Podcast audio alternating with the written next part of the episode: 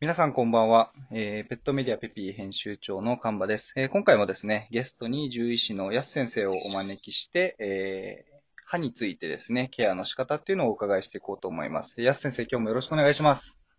はい、よろしくお願いいたします。えー前回の、えーまでのラジオのところでは、歯周病の原因や、歯周病になってしまった時に、どのような治療が必要なのかといったところをお話しさせていただきました。はい。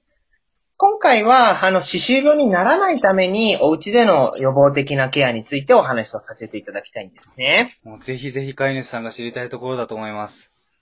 はい、お願いいたします。お願いします。一見ですね、あのー歯肉炎歯周病の原因っていったところは、患者様から見ると、歯石が原因というふうに思われている方っていうのは非常に多いかなと思うんです。なんか僕も聞いたことあるかもしれないです。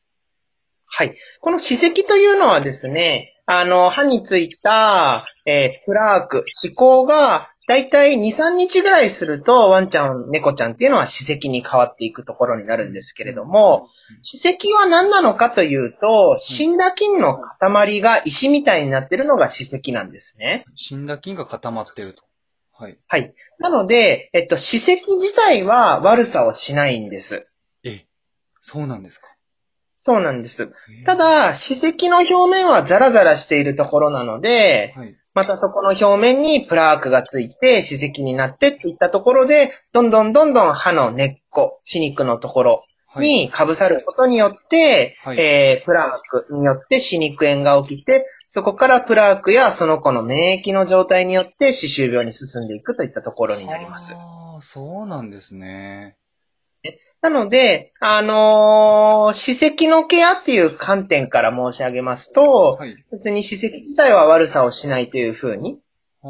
認識をしていただきたいところなんですけれども、はい。最近よく、あの、無麻酔歯石取り、いわゆる麻酔をかけずに、うん。あの、歯石を取るサービス、主にワンちゃんで多いかなとは思うんですけれども、えー、歯周病のお話をさせていただいた通り、歯周病というのは歯の根っこの問題のところなので、はい。えー、ストレスが、その子にとってその歯石を取ることによってストレスがなく、はい。痛みを伴い、伴わな、伴わない、はい。いわゆる人で言うとこう、神秘歯科みたいな、うん。うん。見えるところをきれいにするといったところではうん、その子にストレスがなければ、えー決して悪くはないのかなと思うんですけれども、はい。はい。え歯石を取ることイコール歯周病を治療することではないといったところはしっかりと覚えていただきたいんですね。その、歯周病を取る理由、あ、すみません。歯石を取る理由っていうのは、どういったことになるんですか？えー歯科の治療の観点から言うと、歯石を取るっていうのは、そこに歯垢がつきにくくするためなるほど。ザラザラしていったところなんついちゃう。はい。もただ、あの、無麻酔歯石取りっていうのは、その子によって非常に注意が必要です。っていうのは、例えば、あの、症状がない段階の心臓病を抱えてる子うん。っていうのが、あの、無麻酔歯石取りに行って、すごいストレスがあって心臓がドキドキしてしまって、または実は歯の根っこのところ、外からは見えない歯の根っこのところが歯周病が進んでいて、麻酔で歯石を取ることに対して痛みやストレスがすごい多かった子が、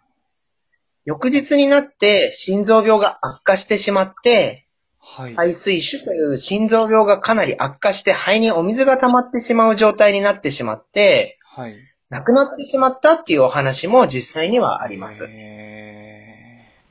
へまた、あの、金属のスケーラーというものを使って、うん無麻酔施設取りをされたりだとか、する方非常に多いかなと思うんですけれどもー、はい。えー結構歯の表面っていうのが顕微鏡で見たりすると傷ついてることがありまして、はい。はい。はい。歯の表面が傷ついてしまうことによって、歯石は落ちたとしても、またその歯の表面がザラザラすることによって、歯垢がよりつきやすい状態になってしまったりだとなるか。ほど。いずれにあとは、いあの、えー動物の歯、ワンちゃん猫ちゃんの歯は実は人の歯よりもエナメル質が薄いので、あーはい、おっしゃってました。えー折れてしまったりだとか欠けてしまうことっていうのが、このスケーラーの処置によって、えースケーリングの処置、麻酔歯石取りの処置によって起きてしまうことがあるので、なるるほど、なるほど。アメリカの獣医歯科学会の方のガイドラインとしましては、基本的には、あのー無麻酔歯石取り、無麻酔による、えー歯のケア、治療っていうのは、絶対にやめましょうねみたいなガイドラインっていうのは出ております。もうやめましょうねと言ってるんですね、アメリカでは。そうですね。あなので、飼い主様にしっかり覚えていただきたいところは、えっと、外から見て綺麗だったとしても、実はね、歯周病に関しては根っこの問題なので、しっかりと動物病院での検診や、またその検診によって治療が必要といったところはしっかり覚えていただけたらと思います。なるほど、なるほど。よくわかりました。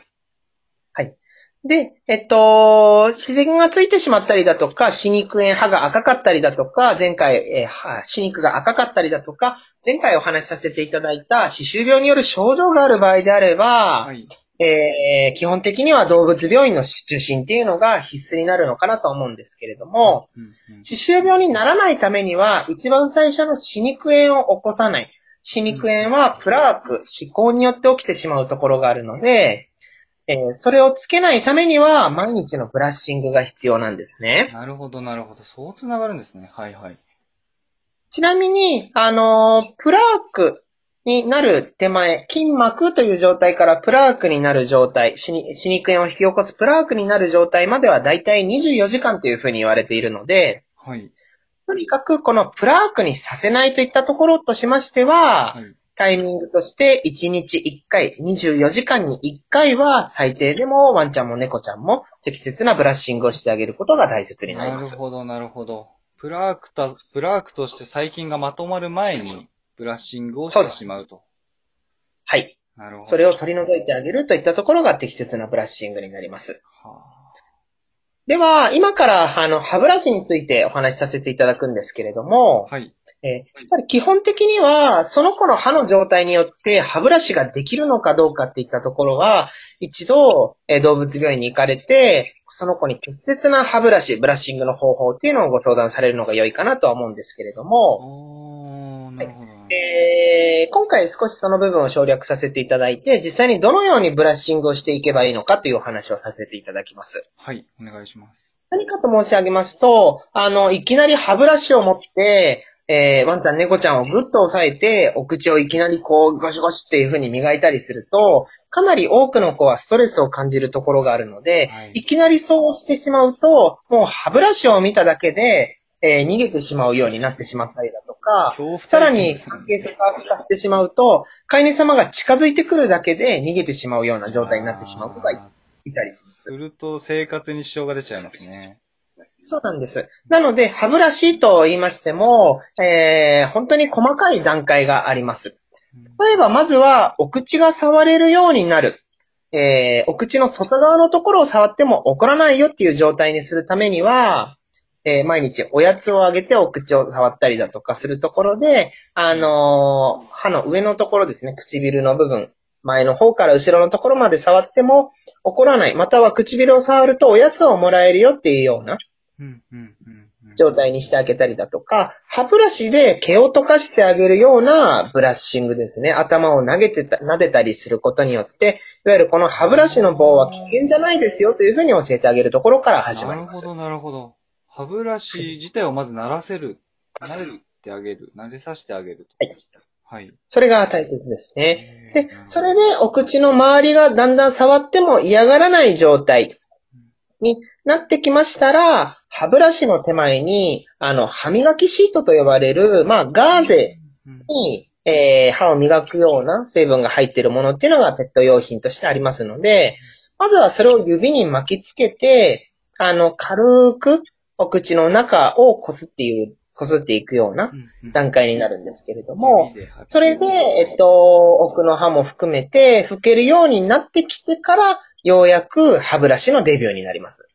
なるほど。ステップがやっぱあるんですね。段階が。かなり細かくステップが必要なんですね。うんっていうのも、人の方でも、あの、0歳の赤ちゃんの子が、えー自分で、えー歯磨きができるようになるまでといったところも、かなり最初はお母さんのお膝の上でとか、お父さんのお膝の上でといったところで嫌がるところからっていうのもかなり段階があるので、基本的に、あのーお口触るのが苦手な子は、道のりが長いよというふうに、歯ブラシができるようになるための道のりは長いよというふうに思っていただけたらと思います。なるほど。ぜひなので、長いスパン焦ら。ず、しっかりと段階を踏んでケアしてあげるところが大事かなと思うんですけれども、で歯磨きシートを使ってお口が触れるようになった後のブラシなんですけれども、その次、意外と歯ブラシを持ってもう歯を磨きがちなんですけれども、次だと思ってまし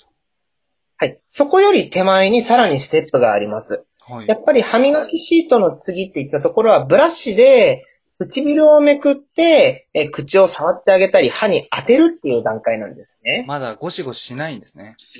そうなんですね。当てるっていう状態で、えーおやつをあげるっていったところでトレーニングを、えー進めてあげて、うんうんうんっていうのは本当にこの歯ブラシが危険な棒じゃないですよって思ってもらうことが大切なです。るほど。かなり丁寧に。はい。そうですね。なので、歯ブラシの先端に、あのーちょっとだけおやつの成分をつけてあげたりして、この棒が大好きになってもらうっていうのが次のステップになるんなるほですねど、。なるほど。それが慣れてきたら、ようやく唇をめめくって、歯にブラシを当てる。そしてその次に、えー、右上だけとか、今日は右上だけ、今日は上の歯だけっていったところで、はあ、本当に優しくですね、毛先がたわ、少したわむぐらいの力で磨いてあげるっていったところが歯磨きのステップになります。ありがとうございます。ご丁寧にどうもありがとうございます。ということで、えー今回はですね、歯ブラシの、まあ、慣れさせ方についてですかね、もう非常に丁寧に教えていただきましたので、ぜひですね、えっ、と、これからも、これからややられてない方もですね、実践していただければと思います。やす先生、今日もありがとうございました。ありがとうございました。ということで、今回は以上となります。皆様お疲れ様でした。